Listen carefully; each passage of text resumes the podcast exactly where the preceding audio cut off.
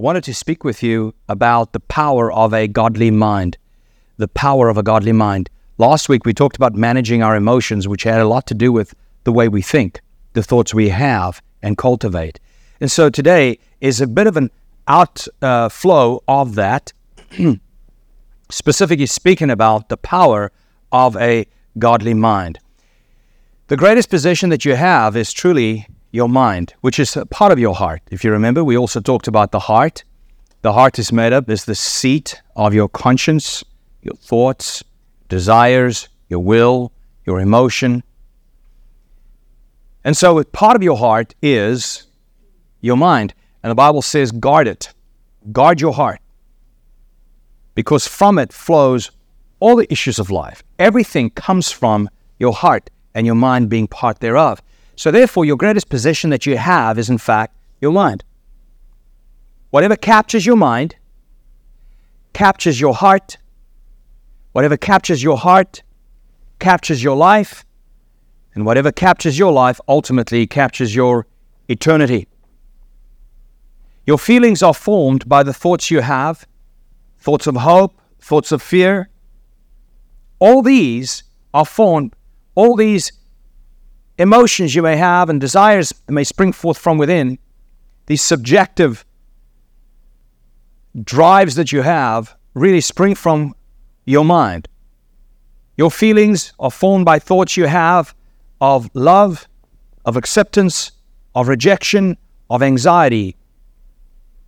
Thoughts of bravery and thoughts of cowardice, all of these are determined by or determines your emotions. This is supposed to aim up, so I'm wearing the wrong shirt here. So therefore, our emotions, our beliefs, our convictions, our actions, all of those are in fact a result of our thought life, the thoughts that we cultivate and that we hold on to. Now, you don't have a thought because you're anxious. Let me say this: because you don't have a thought because you're anxious. You are anxious because you have a thought. Anxiety flows from the mind, not to the mind. Just like an idea comes before an invention, so a thought comes before an action. Therefore, in order to have the right actions, we have to have the right thoughts initially. The Word of God speaks to us with great clarity and persistence about our minds.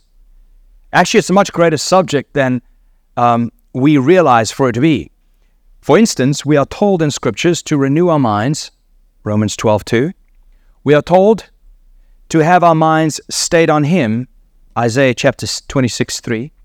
If anything is praiseworthy, to think of these things, Philippians 4:8.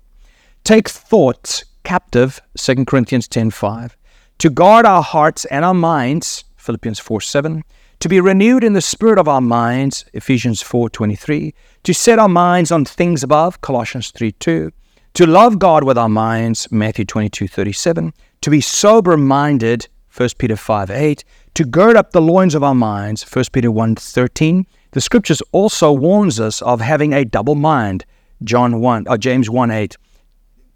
Talks about how the people in the world, the unsaved, have blinded minds, 2 Corinthians 4:4. Talks about a depraved mind or a debased mind in Romans chapter 1:8. And the fact that evil thoughts come from our hearts, Matthew 15:19. So the Word of God makes a very big deal about our minds, and more so than I believe we even realize. In Isaiah chapter 26:3, it says, "You keep him in perfect peace." In other words, God, you keep him in perfect peace. Why? Because his mind is stayed on you. So when I don't have perfect peace, it is not because of the things I'm going through in life, it's because my mind is not stayed on Him. So next time peace leaves you, don't point to circumstances or a spouse or children or a situation or finances or politics. When perfect peace leaves you, it's because your mind is not stayed on Him. You see, even though you may work very hard and achieve all your financial goals, even though you may work very hard and check off every box item in your bucket list, Doesn't matter if you get to the end of that and you don't have peace, you have nothing, right? But a lot of things can go wrong and still end up having peace because your mind has stayed on Him. So really, what I'm trying to do is I'm trying to drive a point home that what you do with your mind matters. And what you don't do with your mind matters. Because what we do in life plays out in our minds, and what we do with our mind plays out in our life. Your emotions, your freedom, your spiritual maturity, your peace, your transformation, Romans 12:2. All these things hinge on what happens with your mind. The heart will respond to the thoughts of a person. Whatever thoughts you allow to lodge in your mind, your heart keeps on responding to it. Because I choose my thoughts, but my thoughts decide the state of my heart. Now, we all know that you have received a brand new heart of flesh from the Lord, correct? But you have to keep your heart, even so. Your heart's like a garden, and you have to keep it. How do you keep it? By filtering through the thoughts that you have and making sure that they are able to filter through scriptures. So I choose the thoughts I have, but the thoughts that I have decide the state of my heart. The heart will either love, or it will hate. It'll be fond of, or it'll resent, depending on what we put our minds on. Some examples would be, for instance, a single mother can breed thoughts of honor or thoughts of dishonor in the hearts of her children while their father is at work. The mom has the ability to mold a heart determined by what she allows into the minds of her children. That's why for us, we're really, really careful as to what our kids are able to see, because we know what they see, their minds are filled with, and what their minds are filled with forms their mind and causes their heart to respond accordingly. I would much rather have my children be bored than being entertained. Boredom is a much healthier thing to have than entertainment. But the reason we'd rather choose entertainment is because we don't want to have to deal with them. But little do we know, we are forming their hearts. And when that heart grows up, it responds to you. And you go like, what did I ever do? What did I ever do to receive this disrespect? When we choose our thoughts determine or decide the state of our hearts. Some have allowed their minds to be so filled with specific worldviews, they just naturally see the world as a villain. The world's against me. Everybody's my enemy. I hate everything I see. I resent everything when I turn the TV on now, of course, you don't have to agree with what you see, and you shouldn't agree with most of what you see. But that doesn't mean you have to walk around resentful all the time, because your mind ought to be stayed on Him, not it. Your heart will love or hate, long or resent, admire or abhor something or someone, depending on the thoughts you have embraced regarding that thing or that person. So our conclusion here simply is this. The truth is, your heart couldn't love or couldn't hate if your mind didn't allow it to.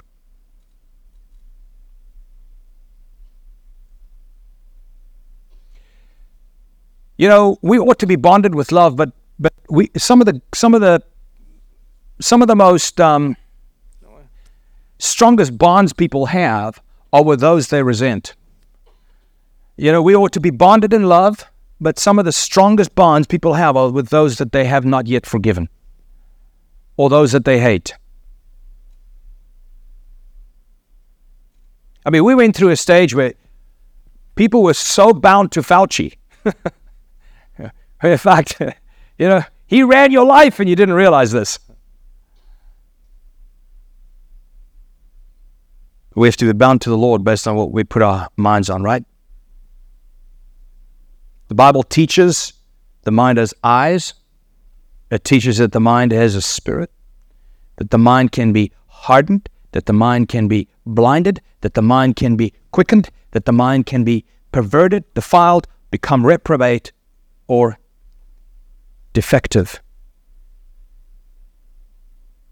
It also talks about the fact that the mind can be renewed. Right in Romans chapter two, in Matthew chapter 22, we see also that the Bible tells us that the mind can love. I mean, that's an interesting thought. The mind can love. Matthew 22:36, it says, "Teacher, which is the greatest commandment in the law?" And he said to him, Jesus said to this man, "You shall love the Lord your God with all of your heart, love him with all of your soul, and love him with all of your mind." We can love with our minds, and we are commanded to love with our minds. You know, we talked about emotion. How do you command an emotion? I mean, all of Scripture is basically commanding you to change the emotion you have, right? It says, be grateful to the ungrateful. Like, how am I supposed to just command my emotion? All right, I'm ungrateful. Now I'm going to command my emotion. You be grateful. How do you command your emotion? Love your enemy. How do I command myself to do something I don't feel like doing? Well, here is a little insight into it. We have to love with our minds. Your heart will follow if you allow your mind to do what is right. We haven't necessarily shaken this out within the church yet, but thinking is without a question a very, very spiritual exercise. You are engaging in spiritual exercise all day long, depending on what you do with your thoughts. You might say, well, Jacques, how did you conclude that my thought life is my spiritual life or part of my spiritual life, that thinking is in fact a spiritual exercise? Well, Adam and Eve fell into spiritual darkness due to certain unlawful, illegal knowledge called the knowledge of good and evil. Eve was introduced to a thought that she could be equal to God. This whole drive to equality is proof of the fact that they don't understand the doctrine of total depravity. Again, the doctrine of total depravity just about solves every problem man has. When somebody goes like, well, I'm equal to you. Well, we're equally depraved, if that's what you mean. Is it true? That's why Charles Spurgeon said, you know, when somebody thinks ill of you, don't be angry, because you're much worse than that guy thinks. Relax, we're worse. Don't worry about it. If you think you're not, you're limiting the work of Christ on the cross, because you're saying, well, he did come and save me, but not from much. I'm pretty good, actually. But if you understand the doctrine of total depravity, you're actually magnifying the work of Christ on the cross, because look at what he came to save. Look at the price he had to pay.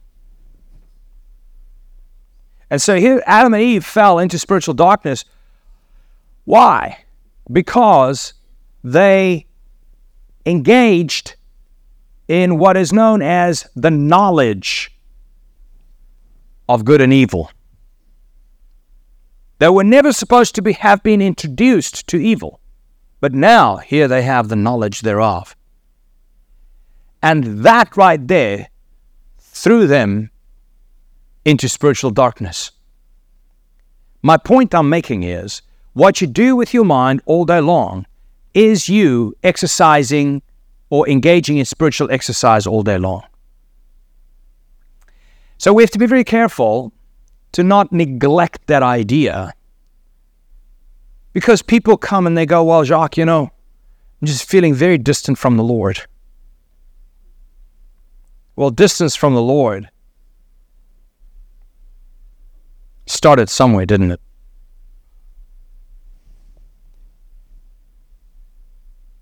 Also, thinking is a spiritual exercise, because in Romans chapter 12, verse 2, it says that we ought to renew our minds according to the will of God. I beseech you, therefore, brothers, not to be conformed to the ways of this world, but be ye transformed by the renewing of your mind. Without question, what you do with your mind is you engaging in spiritual practices. So one of the two questions before us today is, number one, how do I cultivate a godly mind, therefore? How do I go about making sure that my mind isn't going into the wrong direction? The first point that we have to grab onto and agree with, this is where we start, all right, is that you do not believe every thought you have. It's the problem with the culture. They think that they are their thoughts. But beyond that, instead of having a thought, they have a feeling, and they thought that that was a thought. No, that was a feeling, not a thought. And even if it was, you are not it. I saw this ad where they were asking middle school kids, do you believe you could possibly be happier if only you were a girl? Or which boy doesn't experience an unhappy day? But the reason people can buy into that garbage is because they can't distinguish between a feeling and a thought. My daughter wants to be a unicorn. You know, that's a feeling, that's a thought, but that's not a reality, right? But people can't discern between things anymore. Number one, we have to realize that you have feelings. And we talk about where they come from. Number two, we have to realize that we have thoughts. And oftentimes, most of the time, the feeling is there because the thought went somewhere. You watched a happy movie, you feel happy. You watched scary movie, you feel scared. So your feelings follow your thoughts. Focus determines feelings. But you are neither of those. You're what God says you are. So the first thing we have to realize is we do not believe every thought we have or feeling we have. Because we have this tendency to believe a subjective truth long before we tend to believe an objective truth. In other words, it is actually easier to believe a feeling than what it is to believe a scripture. Have you realized? It's easier to believe a feeling than what it is to believe a scripture. It is much easier to believe a feeling than it is to believe a fact that goes against that feeling you have. Because of that, you should not believe every thought you have. Why not? Because of where those thoughts actually come from. If we realize the source of thoughts, we're going to go like, whoa, I shouldn't be linking my garden hose to that tap right there, to that source, right? Many of our thoughts grew in us. They grew in us because of the mainstream media. They grew in us because of our environment, because of the family we grew up in, the culture we grew up in, because of the people we tend to spend a lot of time with. All of those things are sources of thoughts, because of the school that we graduated from, etc., etc., etc. So the world does push a lot of thoughts into our minds. Many of our thoughts were little seeds planted to us, therefore, by the world. Other than destructive thoughts that have been planted into our minds from the world, we also have thoughts being planted into us by the flesh. When our flesh is enticed, temptation is birthed, and now suddenly my thoughts are captured by this temptation that I'm dealing with, but that thought came from my flesh. I'm linger upon that thought, and now suddenly my desire is for it. Can't deal with temptations if I don't deal with my thoughts. As a matter of fact, I'll have so many less temptations if I would just stop my thoughts from going where they shouldn't go. Have you ever walked up to the edge of a very high building? It's almost like there's this gravitational pull. Have you felt that? And so what you want to do is you want to run away from the edge, because that gravitational pull, for whatever reason, just wants to throw you over. Now, if you were standing on a plank and the plank was 3 inches high, you wouldn't have that gravitational pull. Put that thing 100 feet high, suddenly there's a gravitational pull, right? But in the same way, the reason people struggle so much with temptation is because they're so close to the edge. I've been in the youth ministry my whole life, just about.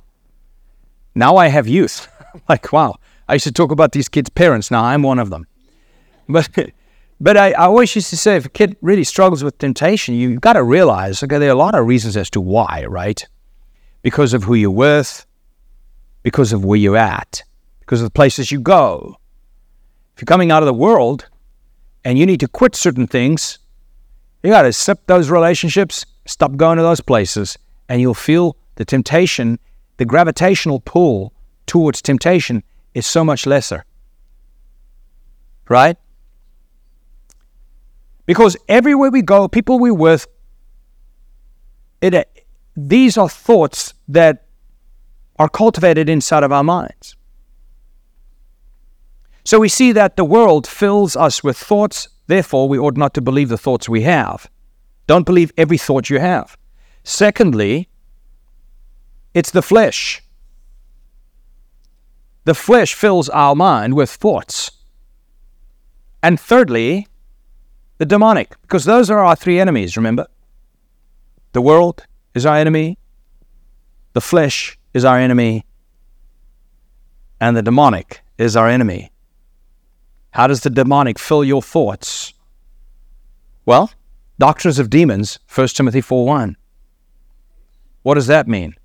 That means if you're listening to somebody with a really bad hermeneutic, turn them off. Unless you're making a video explaining how they are wrong. Right? Just turn them off. Why you fill yourself with junk doctrine? Doctrines of demons. First, interesting, you've got to realize, this is not you going to a Alice Cooper concert. Right? This is not you going to a AC/DC concert where you go and you say, well, this is doctrines of demons. Or I saw Sam Smith on, how hideous. Who wants to look like that? I don't know. But there he is, dressed in a devil costume.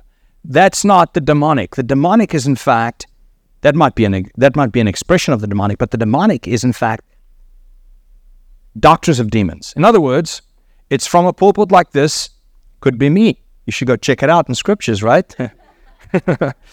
You should go to the word and see if what was said, preached, was in fact the truth, right, Bereans? And so, doctrines of demons are in fact preaching things that are almost right. Remember, discernment is knowing the difference from being right. It's the difference between being right versus being almost right. Because nobody's trying to deceive you with a Sam Smith. Everybody knows that's not the truth. And so we have thoughts flooding our minds from the world, thoughts flooding our minds from the flesh, thoughts flooding our minds from false philosophies and doctrines of demons. And that's why we ought to not believe every thought that comes to us. Beyond that, another reason as to why we should not believe every thought we have is because every one of us suffer from a degree of mental illness. It's absurd to think that man's mind is just as sound after the fall as it was before the fall. Did sin not do anything to your mind? Of course it did. It is an undeniable fact that sin had an effect on human mind. See, when human race fell into sin, every part of who we are became radically corrupted by sin, and that is why we are told in Romans chapter 12, verse 2, to renew our minds, because when you got saved, your spirit, you got saved, but your body, your mind did not. Your mind has to be renewed. Your body will one day be glorified. You weren't immediately sanctified when you got saved. So therefore, what I'm trying to bring to you here is that the way of sanctification is dealing with the mind. Oh, I've got to become more like Jesus. Well, start thinking like he does. Think God's thoughts after him. That is the road to sanctification. Just like the invention came after the thought, so the action comes after the thought. So sanctification happens because you allow the Holy Spirit, through the Word of God, to iron out all the wrinkles in your mind. It's 1 degree too cold. Steve, thank you, brother.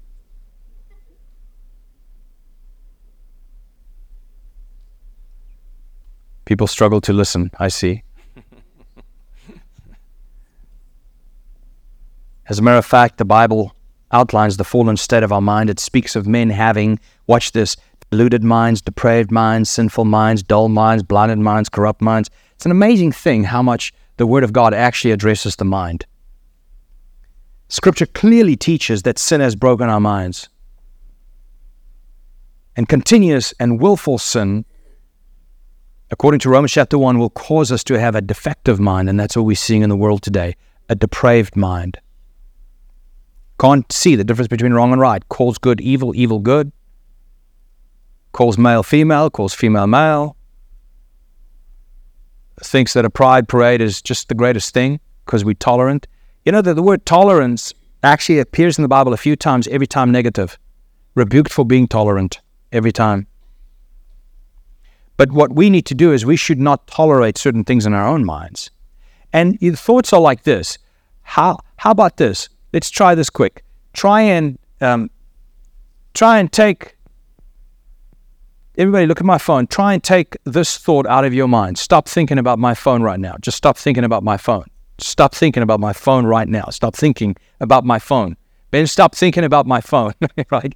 You can't stop thinking about something unless what you do is you replace it with something else. It's like light and darkness. You can't take darkness out of this room. The only thing you can do is put light into it. You can't take cold away from a room. You have to put heat into it, right?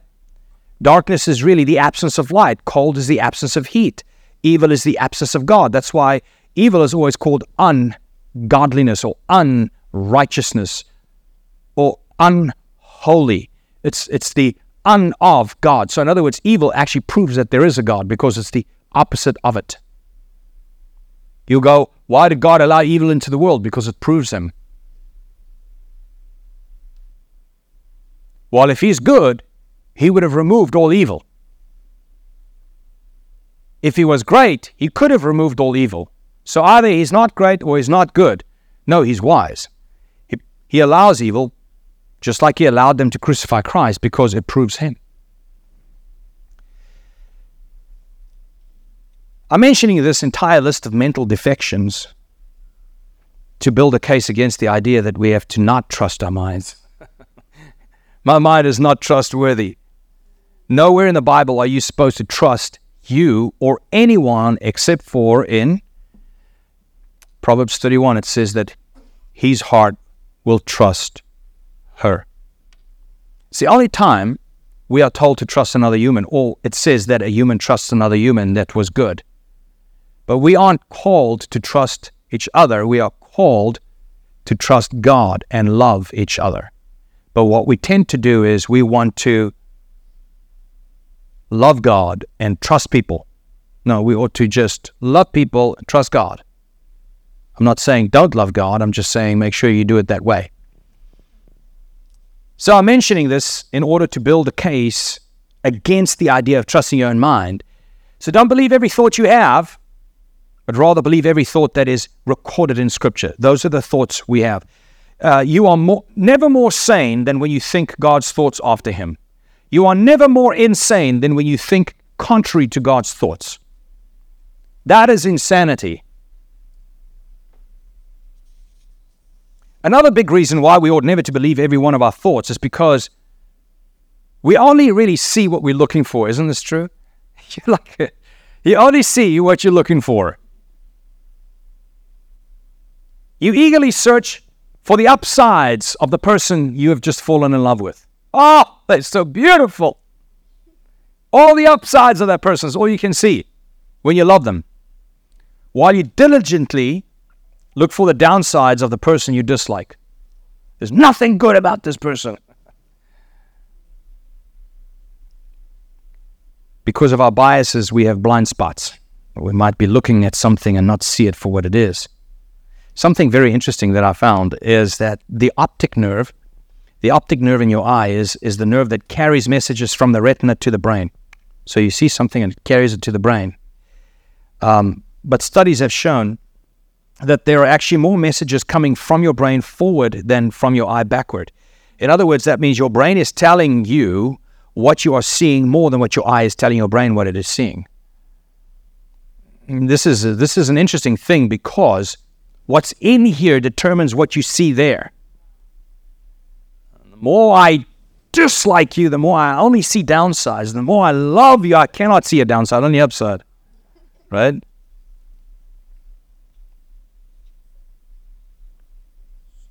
Your past experiences lodged in your files in your brain has a staggering impact on how you see what you're looking at. But it is not just your past experiences, it's also your biases, it's your opinions, it's your current worldview that you have. Your worldview causes you to see the world as it is. It impacts you how you view things that you're looking at all the time and people that you're looking at. And this is why you can have 5 different eyewitnesses explaining the same incident in 5 different ways. 5 different people saw this car accident. You ask them to give a testimony and they all give a different perspective, right? Oftentimes people just see things because of who they are, not because of what happened. So you have experienced this before in your life, as a matter of fact. This is interesting. If we can just grab the power of mind, the power of the mind, the power of the mind of the believer, where God has called us and what God has called us to do with our minds, imagine what life could be. So I'm not telling you to renew your mind. I'm just saying, imagine what could be if you did. You know, that's why we have Bible school. That's why we have Bible reading challenge. That's why, you know, I tell people to go to church. And this is a good one. You can come here and be with people that will help you honor God more. How do you know somebody's from God? They really draw the best out of you in regards to the Lord. How do you know somebody's not of God? They do the opposite, right?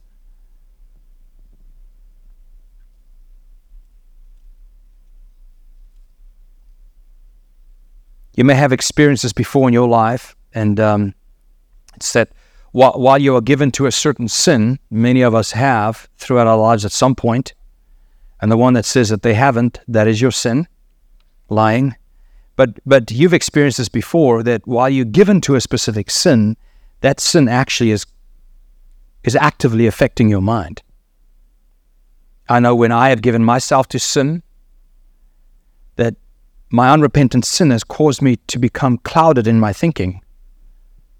My anger becomes more important than God's truth. And right now, me being right is more important than that relationship. And so I become clouded. I become distracted. I become anxious. I become restless. My mind becomes dull. My mind becomes blunt. But that's actually the story of Samson. So I've discovered a truth about people, whether they be in sin or not in sin, depending on whether they're in sin or not in sin. People do not see life as it is. People see life as they are. You see, the critical person will feel like everybody's criticizing them. This is so true. I've counseled enough people to know this. The gossip will judge everybody else as being gossips. I remember when I was a youth pastor of a youth group, there were about 300 kids in this youth group at one stage, and the biggest gossip in the whole youth group asked to see me. And so this kid sits down. He goes, "I'm leaving. I'm leaving, Pastor." I'm like, "Okay, where are you leaving to?" He says, "I don't know." I said, "Okay, well, why are you leaving?" "Everybody here is talking about me." I know, bro. You are the one talking about everybody, right? We are as we judge.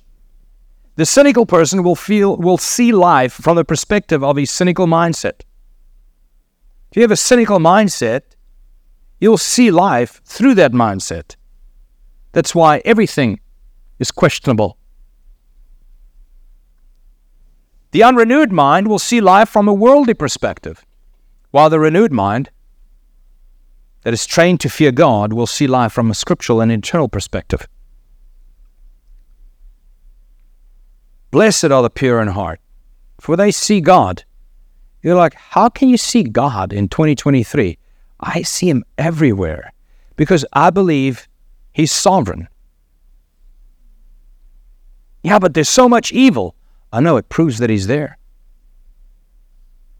How about, what do you think went through people's minds when they were standing around the cross while the most wicked people ever throughout history murdered the most perfectly holy human being ever, who happens to be God? Jesus was God.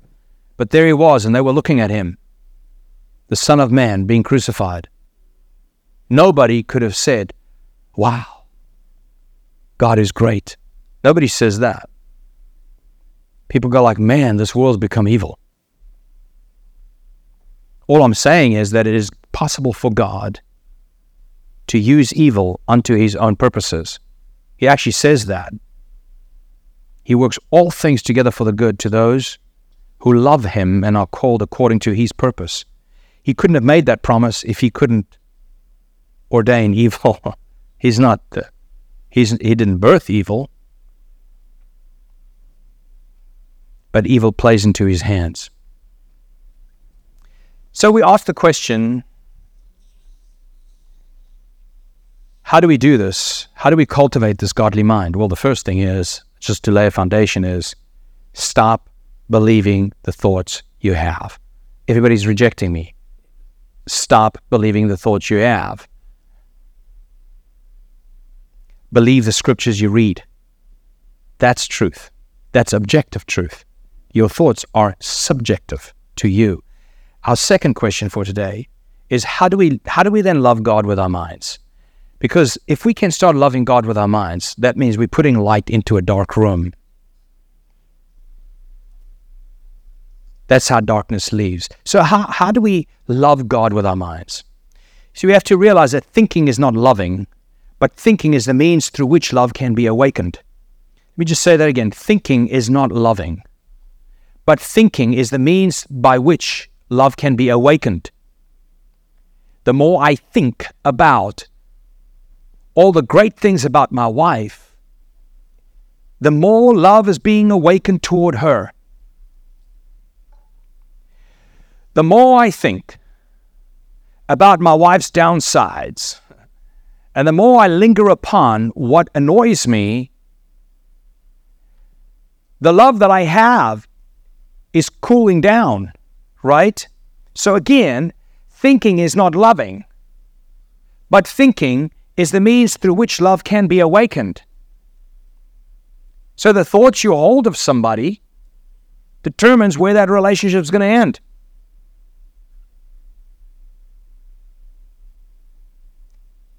Seeing God's eternal attributes draws out of you an admiration of him.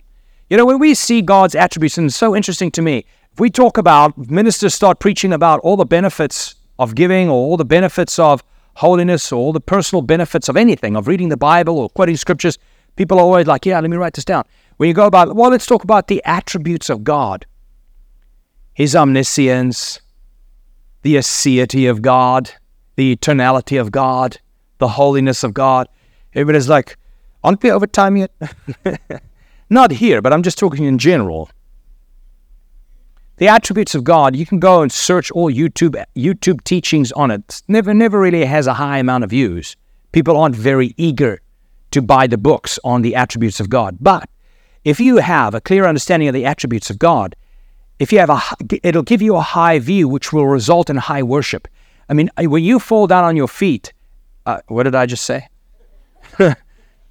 Unless you're a cat. If you fall down on your face and you're worshiping God, the degree of your worship is totally connected to the degree of your understanding of who he is, right?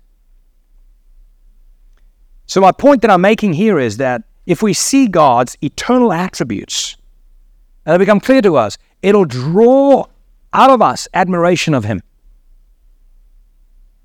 If you lack admiration of God, it's because you lack an understanding of who he is.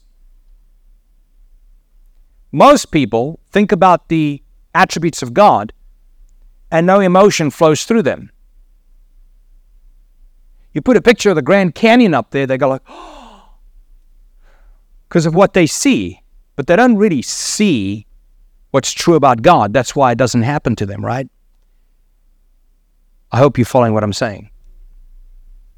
When you think about God's acts toward you, and when you're able to wrap your mind around the fact that nobody has done for you what He has done for you, it awakens love in your heart toward Him. When you're able to wrap your mind around the fact that nobody has loved you like He has loved you sacrificially, even while you hated Him, He loved you sacrificially. Nobody has given to you what He has given to you, His Son, His life, His righteousness, His name, the right to become a child of God. Nobody has forgiven you for what He has forgiven you for. Nobody has promised you a future like the promises of eternal life that He has made to you. If you think about God, who He is, and what He's done for you and what He's promised to you, if your mind is stayed on that, there's no possible way for you to not awaken the love in your heart toward Him and your admiration of Him. It is impossible for it to not cause your worship, for you to have higher worship than before because of what you now understand. When you're able to wrap your mind around these truths, then you're able to declare with David, Psalm 73:25, it says, "Who have I in heaven but you? Who have I in heaven but you?" When all these truths are grasped with your understanding, then and then only will you treasure Him above all else. Let's pray. Lord, I pray that these words aren't just words, that this is not a sermon, but this is a message to us individually, that this will become a reality for all of us. God, that you have, the red light is flashing and you're saying, watch out, watch out. The warning is come today. Watch out. What you do with your mind matters. What we give our focus to and our attention to matters. The time we spend on useless, worthless things matter. Who we give our ears to matter. And what we imagine matters. I pray, Father God, that you help us discipline, buffet our flesh, meaning disciplining our minds. Allow us, Father God, to put our minds on you by putting our minds on Scripture, that we won't have imaginary God, but that we will wrap our minds and our consciences around the God of Scripture. Lord, help us take these very, very practical thoughts and these practical actions, and let us apply it as we give ourselves to studying your word, spending time with your body, giving ourselves to your work, your kingdom, in Jesus' mighty name. Amen.